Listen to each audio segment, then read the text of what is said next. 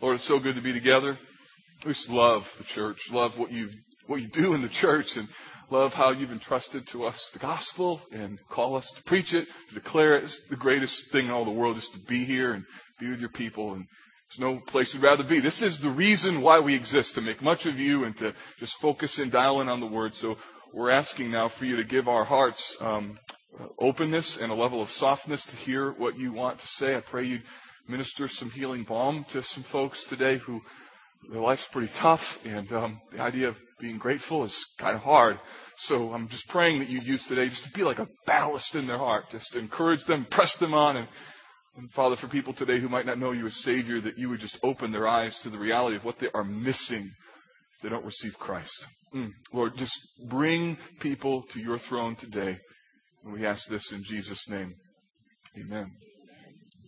So a few weeks ago, my uh, family was sitting around the dining room table at the condominium where we were staying, and uh, we were opening all of the cards that you had sent us in our open house. And it was sort of like, you know, Christmas in um, Indianapolis for us. Uh, our, our, kids wanted to be part of the celebration, and so imagine this, this table, and we've got little stacks of cards for all of our kids to open. So we kind of went around the circle, and they would open it up and and uh, read to us the card, and it was just a great moment. And they were opening it up, and oh look, look at this and that, and then pretty soon Savannah caught on that this was a party, and. Uh, she wanted to be a part of it. So she jumped up on a chair and uh, she started pointing at the uh, stack of cards. And so we gave her a little stack. And so she started opening it up. And then she would pretend like she was reading it, you know, upside down. Go, ah, you know, and all this stuff. And, and then she put the card down and she did this. She ran over to Daddy and hugged Daddy's leg and said, "Thank you, Daddy. Thank you." I was like, sweet, this is fun. So she kept, come on, open some more, baby. So she opened some more, and then she went over to Mama, and she grabbed Mama, thank you, Mama. And then the boys caught on, because you gotta understand that hugs and kisses from Savannah, it's like a drug, is what it is. I mean, it's just like, you know, you just want more of it, and, and, and so she, um, she comes and she's giving her brothers hugs. The boys are like, come on, thank us, thank us. And so she's coming and, and giving them uh, hugs and kisses. And, and I said to the boys, I said, you know what, you need to realize that all of what she feels in our heart, all she, what she feels inside of her heart is only, here's what I said, because of the people of College Park. So she was thanking us, but the reality was you, by your kindness to us, created gratitude in her heart. Kindness on your part created gratitude in her heart that she reflected to us. And so I was able to sit there and I wasn't just thankful for my children, but I was thankful for you. Thankful for you. And, and your grace and your kindness created gratitude in our hearts to God for you. And this morning, that's exactly what we're talking about from the book of Colossians. It is that growth and grace are God given gifts that should lead to gratitude. So growth, meaning I'm growing in Christ likeness. I'm receiving the gifts that God has given. The Word, Lord's table, the Spirit. I'm, I'm, changing, and because of that reality of change, people look at your life and they say, man, you are different. There's no way, that is so not you. They know you, and there's no way that you could be like that by yourself. And what they see is they see the product of God's grace in your life, and you become a conduit of gratitude to God your life change, your um, the grace that you receive become a mirror, a, a bounce back to God, where people see you and they go, "Wow, look at what God has done in your life. Look at what God has done in and through you." And so today, when we celebrate both Pentecost and Mother's Day and the Lord's table, I, I want to call you to make your life a conduit of gratitude. I, I want to call you to be um, 2,000 plus people whose testimony is Jesus changed us. He's the core and have people look at your lives and as a result magnify God and glorify God because of how radically different you are. This morning we're going to see this in the uh, book of Colossians and, and, figure out what are the core ingredients to gratitude. And I have a whiteboard here and I'm going to illustrate something. Now, a little caveat, I'm not a good illustrator. Okay? And the point of my illustration on the whiteboard is so that you can kind of seal in your mind this image that I think captures Paul's message in the book. And for those of you over here, don't worry. The guys in the sound booth are going to help you be able to see this. So here's, whoops, see, I told you, got those legs a little off. Sorry. There's a, here's you, smiley face. There we go. Smiley face, and um, you know, if you're a mom, you got a little flower thing like that, or a boutonniere. Okay, so there's you. And out of your life, Paul says, "Look, we see your life, and the result is that gratitude is expressed to God."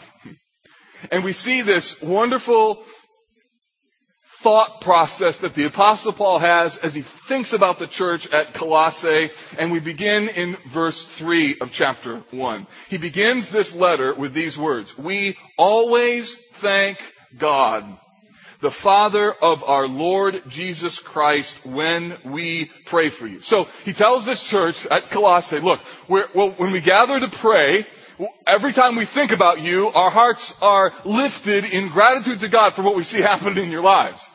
Notice a couple things about this phrase. We always thank God. We, it's a plural, meaning Paul and his associates that were there with him in that prison cell or were ministering to him. It probably is that Paul and these men gathered for prayer on a regular basis together and they prayed about the landscape of the churches and that they administered in. And when they, when they thought about Colossae, they maybe said something like this, Lord, we pray for the believers at Colossae and we just thank you, God, for what you're doing there. And what Paul says is when we think of you, when we pray for you, gratitude flows from our hearts about you. Because Paul was thrilled with what was taking place at the church. And then he also says that he thanks God, and notice very specifically, the Father of Jesus Christ. This fits, doesn't it, with the theme of Colossians? Jesus is the core, Jesus is the center. We don't make him supreme, he is supreme. We don't make him Lord, he is Lord. He's the center of the universe. He holds everything together like we just sang. And he says we thank the Father of Jesus Christ. And what Paul is saying here is this. The Greek word for prayer, proseuchomai, means that when we're communicating to God, when we're talking to God about you, our hearts are lifted in gratitude to God. We think of you, we think what's happening in your lives, and the product of what we say to God about you is, God, thank you. So here's my question as we start out. When people see you, do they think, oh, good God, or oh, help me God, here they come? When they, when they see you coming down the hallway, are you the kind of person that, man, they, they see your life and like, wow, God, you did so many wonderful things in that person's life? Or are you the kind of person that they're like, oh, thank you, God, that conversation is done and they're on to somebody else? You see, what Paul wants here what he's celebrating is that this church was a group of people that when he considered them and thought about them, his heart was lifted in thankfulness to God. They had become conduits of God's grace. And so he says, we thank God for you. The Greek word there, Eucharisto. Some of you in religious backgrounds, you'll know another word, Eucharist, right? The word Eucharisto means good grace. It's a combination of two words. Um, the word meaning grace, meaning I've received a gift from God. So it's the idea it flows from God. Everything is from God. And then Eucharisto means this is a good thing from God. Meaning this helps us. This is something that we say to God, you've done something wonderful, something good in their lives. And praise and adoration is lifted up to God. And the form of the verb means that it happens continually. It's happening all the time. Paul sees them. He thinks upon them. He prays for them. And as he does, he's continually thinking about how good God is and what he's done. Now you need to know that the theme of gratitude is all over the New Testament. And particularly it's all over the book of Colossians. And what we see is this. This is very important that people who get Christ at the center are both first filled with gratitude and people are filled with gratitude about them. In other words, when Jesus becomes the core, gratitude flows from your heart to Him, and as people see you, they're thankful to God for you. I want to show you this. Look at Colossians chapter 3 and verse 15. There's two other verses. For the sake of, time this morning, we're only going to look at one. Colossians 3.15. So it says this, let the peace of Christ rule in your hearts, meaning let the shalom in the Hebrew. Let, let the understanding of who Christ is, what the Gospels we'll talk about later, let that rule in your hearts in, to indeed what you were called in one body and be thankful. So again, the product of understanding Christ, understanding the gospel, making Jesus central is a heart that fundamentally is filled with thankfulness. And my guess is there's some of you this morning that that fits you. You're just known as a grateful person. And in large part, it's because of the fact that you understand the beauty of the cross, all of what happened to you, and it just radically transformed your life. There's others of you who just by your personality you're thankful. You're just kind of a happy-go-lucky, everyone would wish they had your personality. And the reality is even though you're externally grateful, internally you gotta work harder at being Christ-centered, not just emotional. And there's others of you who are very circumstantial in your living. I mean, you never know. Husband comes home, you never know if he's gonna, you know, come to wife A or wife B. You know what I mean? Good day, bad day. You could have lots of gratitude or man, life stinks. And some of us need to work harder on how do I maintain a heart full of gratitude when I don't feel like being thankful. And let me tell you one of the things that relates to being, having Christ at the core that really affects gratitude and thankfulness. It is that people who understand Christ at the core have been so transfixed by the beauty of what happened to them in grace that everything they see is informed by the cross.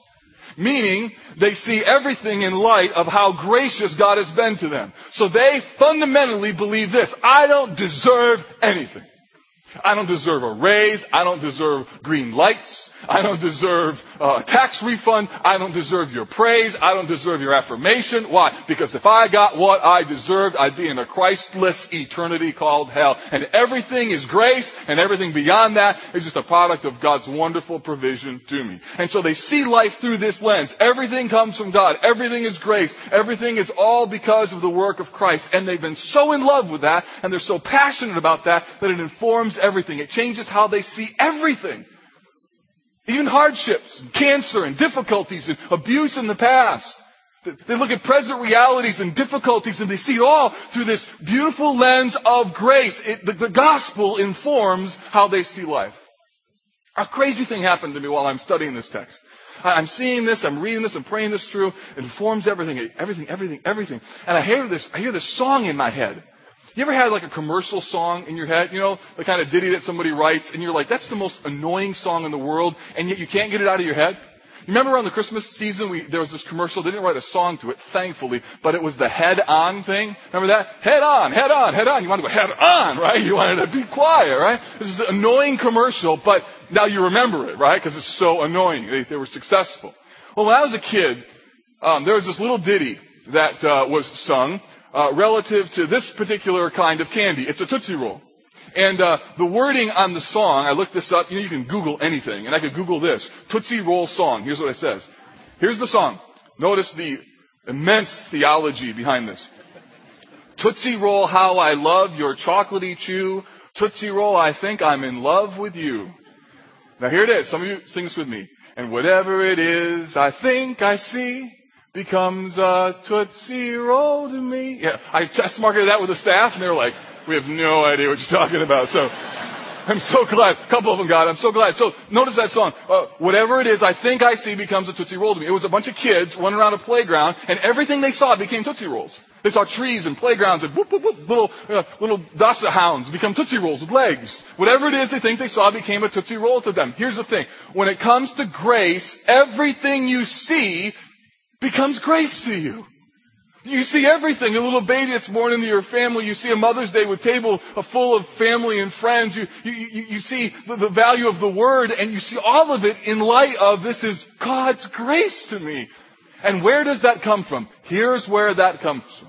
It comes from a fundamental passion and love for Christ, the gospel, and the cross. Don't you think for a moment that the only thing that the cross relates to is the forgiveness of your sins. That was the beginning of a wonderful relationship with God, and now the cross relates to everything. Or Christ is core. He's the heart.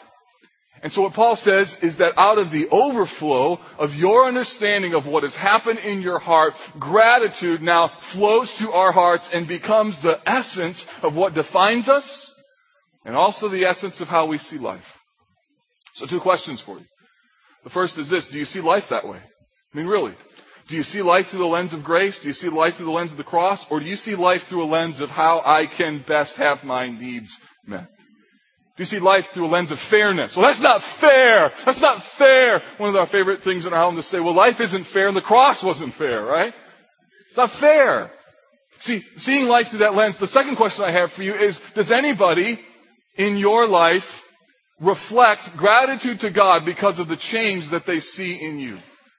Does, could your husband today, mom, say, God, I'm thankful today because of how unbelievably different my spouse is because of the cross. Well, let me put it this way.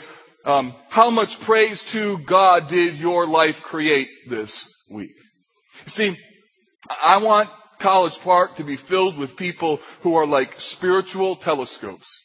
The glory of God, you see it, doesn't make the glory of God any bigger than what it really is, but like a spiritual telescope, you bring the glory of God into greater clarity and focus. You magnify it, don't make it bigger than what it really is, but you help little people see how big God is, and you do that by the amazing change in your lives. And gratitude then flows to God.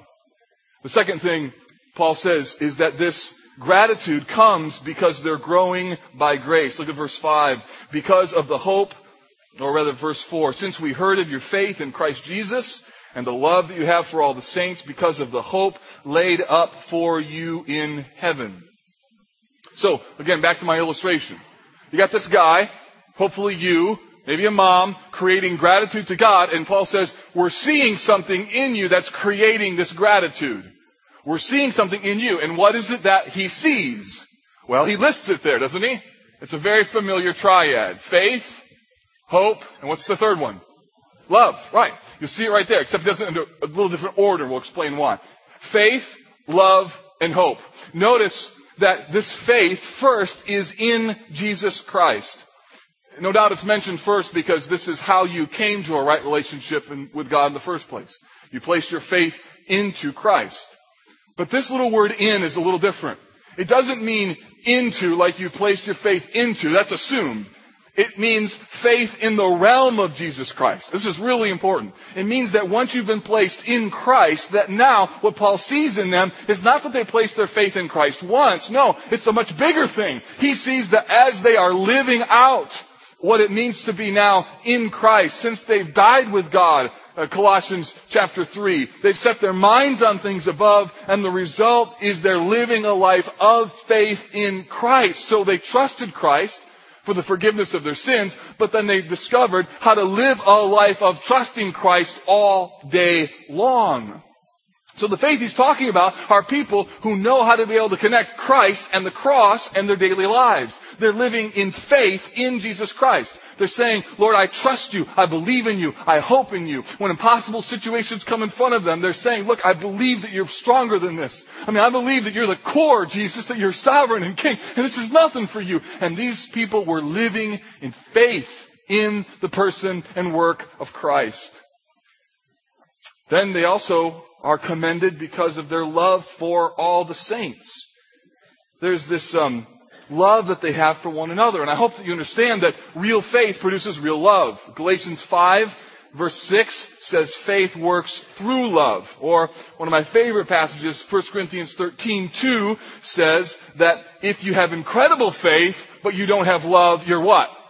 Nothing, right? You can have all kinds of faith, you can have all kinds of spiritual heritage, all sorts of abilities, but if you don't have love, Paul says you are nothing. So faith and love go hand in hand. Let me show you this in another passage. Look at 1 Thessalonians 5 and verse 8. You know, we talk about the, um, the uh, nature or what it means for the armor of God, from the breastplate of righteousness, the helmet of salvation, but here Paul lists the armor of God a little bit differently. And it's interesting how he combines these two, faith and then he also says love. Look at it, 1 Thessalonians 5 8.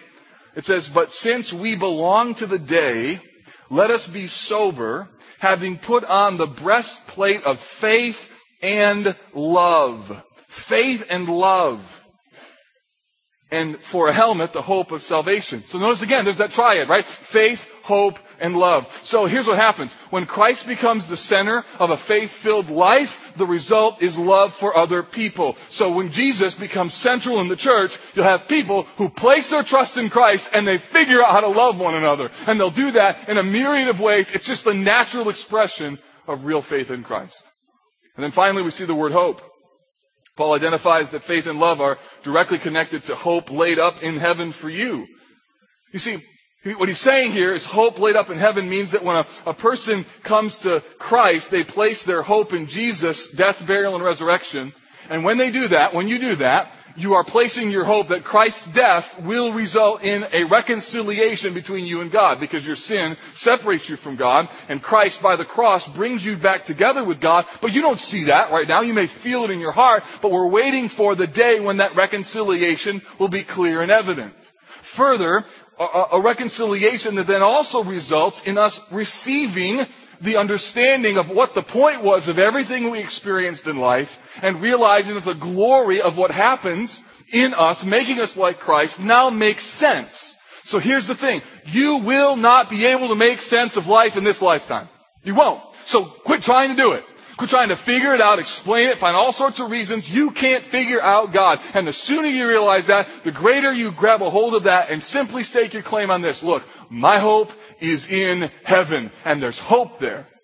And Paul says, I see your faith, I see your hope, and it's a hope that's laid up for you in a future realm. Let me show you this in a number of passages. Colossians 3 2. People who think this way, in light of the cross, in light of grace, they set their minds on things above. They think of this way. They think about this stuff. They have to. Because if they don't think about it, the natural inclination of their heart will pull them away from these truths. And then Romans 8 says they, they know that nothing can separate us from the love of God in Christ. They also know Romans 8:18 that they view present sufferings as not worthy to be compared with the glory that will be, be revealed. They, they look at suffering and they know, yes, this is hard. It's hard when someone's got cancer, someone's dying, or, or a, a, spouse is unfaithful, or a child begins to wander away from the faith. That's hard. But what they do is they see that differently. They see that in light of the cross and the desire to become like Christ, and they know that the sufferings of this world they're not worthy to be compared with the glory that's going to happen in us, and they value that glory more than an easy life. And when Christianity gets weird and people become bitter and the church becomes really messed up is when people want an easy life and they want Christ to bring it to them. And Jesus said, in this world you will have what? Tribulation. You see, the reality is God, radical God-centeredness like this creates praise to Him because people look at your life and go, how are you making it? Answer, God's helping me. And Paul says, this is what I'm thankful for. I see this in you. Another passage, 1 Peter 1 4. No matter what the devil, the world, or the flesh throws at us, we have an inheritance that's imperishable, undefiled, unfading, kept in heaven for you. So nobody can touch this. Nobody. You can't even touch this. And then look at Romans 8 and 8:19. In the meantime, we, we groan, we wait for the longing to be revealed the revealing of the sons of God. So there's a sense that there's more to come. There's more that we're longing for. And people who understand Christ at the core, they, they, they long for more to come. And what Paul does is he sees the radical God-centeredness, the radical Christ being the core of this church, and it leads him to offer praise to God. And what's coming out of his heart is because of the work that's happening in them. It's what happens when one of our staff introduces me to you and as you walk away, they say, Mark, someday, sometime, I gotta tell you the story what God did in that person's life. That's awesome. For you and for the glory of God.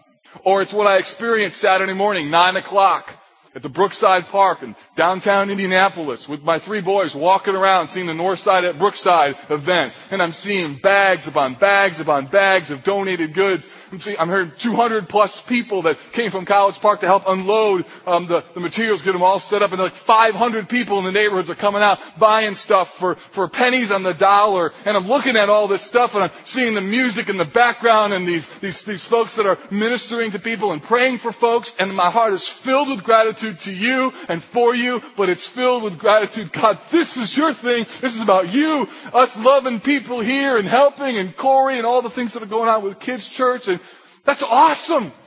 And what Paul says is this creates gratitude in our hearts where we focus on God and say, God, this is all about you.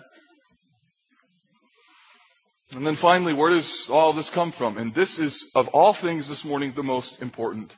Paul says, look, gratitude to God faith, hope, and love. This is springing out of your hearts. But what is the foundation of this? Where does, where does a person like this find the ability to live like this? Where does this kind of perspective come from? Answer, Paul says it comes from the gospel. It comes from the gospel. It comes from Christ and Him crucified. So undergirding you in terms of your life change, producing gratitude to God, is this firm foundation of the gospel. The person, the work of Christ. Look at verses 5 to 8.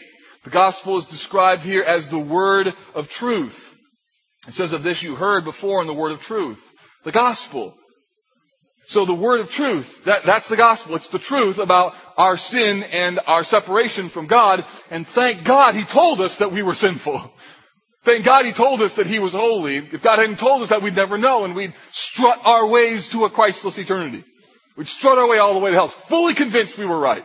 And yet God was gracious and merciful and told us the word of truth. The gospel also is described as here alive. Look what it says. Which has come to you as indeed in the whole world it is bearing fruit and growing. It's bearing fruit and growing. So here's this, this gospel that's alive. This good news is full of power. Notice also the gospel involved hearing and understanding. Verse 6b, since the day you heard it and understood the grace of God in truth. So what happened is they heard the gospel message and like Lydia in Acts 6.14, God opened their eyes so they could pay attention. It, it, it struck through and who knows what the messenger was? Maybe it was some lame old preacher somewhere who preached the gospel. God used a lame old preacher to speak the gospel to your heart. Or maybe it was some other phenomenal message that God used. Regardless, the messenger doesn't matter. The fact is it was God who opened the eyes of your heart. And the gospel came. And then he says, and this message came to you by Epaphras, verse 7, our beloved servant. He's a faithful minister of Christ on your behalf. He has made known to us your love in the Spirit. You see, this is the gospel. What is the gospel? The gospel is the simple message that Christ, by his death, burial, and resurrection, offers to those who place their trust and hope in Him that you can be free and forgiven of your sin and made right with God. That's such a simple, powerful truth that is woven through all the threads of the Bible. And that message of the gospel that Jesus Christ and Him crucified can, you can receive forgiveness and freedom. That simple message can radically change your life and when you receive it, changes everything about how we live. So don't think for a moment that the gospel is just about getting you into heaven. Don't think for a moment it's about getting you saved. The gospel gets you saved. It gets you a right relationship with Christ. And then the rest of your life, listen, you live in light of the gospel. The cross now informs your life. You see everything through the cross, everything through Christ. Christ was the core when you came to Him, and He continues to be the core all the way through your entire life. And believers in Jesus who don't live in light of the gospel all their days miss the very heart, the substance, listen, and the power of where gratitude could spring from. If you remove yourself from the beauty of the cross, you remove yourself from the power of the potential of gratitude in any circumstance. Christ provides the freedom. He provides the foundation. Notice this. The Father receives the glory. The Son is the one who makes the foundation possible, and then notice faith, hope, and love. Who produces this stuff? Spirit produces it, right? So you have the Father, the Son, and the Spirit all working together to produce life change in you such that your heart could reflect the glory of Christ, the glory of God, and such that your life could become a conduit of gratitude. So faith, hope, and love. It's amazing when people get a hold of this and they connect it to the cross. Let me put some handles to this for you. See, living with Jesus as the core can become a life characterized by Christ in you, the hope of glory. It is the amazing faith, hope, and love of a faithful wife to an unfaithful husband who, living in light of the cross, says, Jesus, I know you can change my husband. I choose to forgive him. I believe that one day you will make sense of all this pain. That's the gospel. It's, it's living in the shadow of the cross. It's the amazing faith, hope, and love of a dying man who says, Jesus, I know you won't abandon me, and even when I die, you're gonna be there, and so I'm gonna use the last days of my life to magnify and glorify you. I am gonna preach Christ as a dying man. That's the gospel. It's, it's a man or a woman who looks back on their life filled with horrible abuse in their past who through the lens of the cross says, Jesus, I trust that you rule over everything, even the bad and unfair stuff, and I choose, I choose Christ through you to look at my past through the lens of Christ-like love, and I choose to believe that you can take what people intended for evil and you can use it for good, even though I can't see how right now. That's the gospel. It's the amazing faith and hope of a couple who woke up today and it's Mother's Day and everyone else is happy it's Mother's Day, but you're not. And you sit in silent pain because five months in a row or five years in a row you've stared at blank pregnancy tests. And you've thought, why won't God give us the desires of our hearts? It's the couple that says, Jesus, we don't know why you won't give us the desires of our hearts, but we choose today through the cross to trust you and we won't let this divide our love for you or each other. We choose to believe that this suffering is not pointless and one day you will make all, make sense of it to us. In the middle of all this though, we simply say we want to be like Jesus. And we go to church with joy. So if you don't know the gospel, if you've never received Christ, you have no power to look at those things like that. Zero. You, you just have to figure it out on your own and it won't work. It won't work. There's no way. And if you know the gospel, you gotta take the cross and you gotta see everything in light of that. And then people see your life and they go, man, I'm so proud of you. You're here today. I know this is a hard day, but you are here with joy and gladness. God bless you. I know it's Christ in you. That is grace and growth. Produces gratitude. That's the radical stuff. What about stay-at-home moms whose nemesis is Cheerios on the ground, right? Like, ah, that's the, I got Cheerios, and if I see one more Cheerio, I'm going to go through the roof, right? What do you do? You see Cheerios and cleaning diapers, and you're serving of your family, and you see it to the cross. You say, "This is how I serve you, Christ." I never think I was going to have a master's degree in Cheerio picking, but I'm here, and so I, I choose to believe that this is my calling. It's middle management people who've been passed over for promotions because you won't sacrifice your family for your next career move. And you've chosen, you know what, I, am not going to be pro corp and, and anti family. It's teenagers who are ridiculed because you refuse to be in the wrong places, say the wrong things, or watch the wrong stuff, and people make fun of you. And what do you cling to? You cling to the fact that nobody, nobody, nobody can touch your inheritance in Christ. So let them talk. Let them say it. You just keep living for Christ.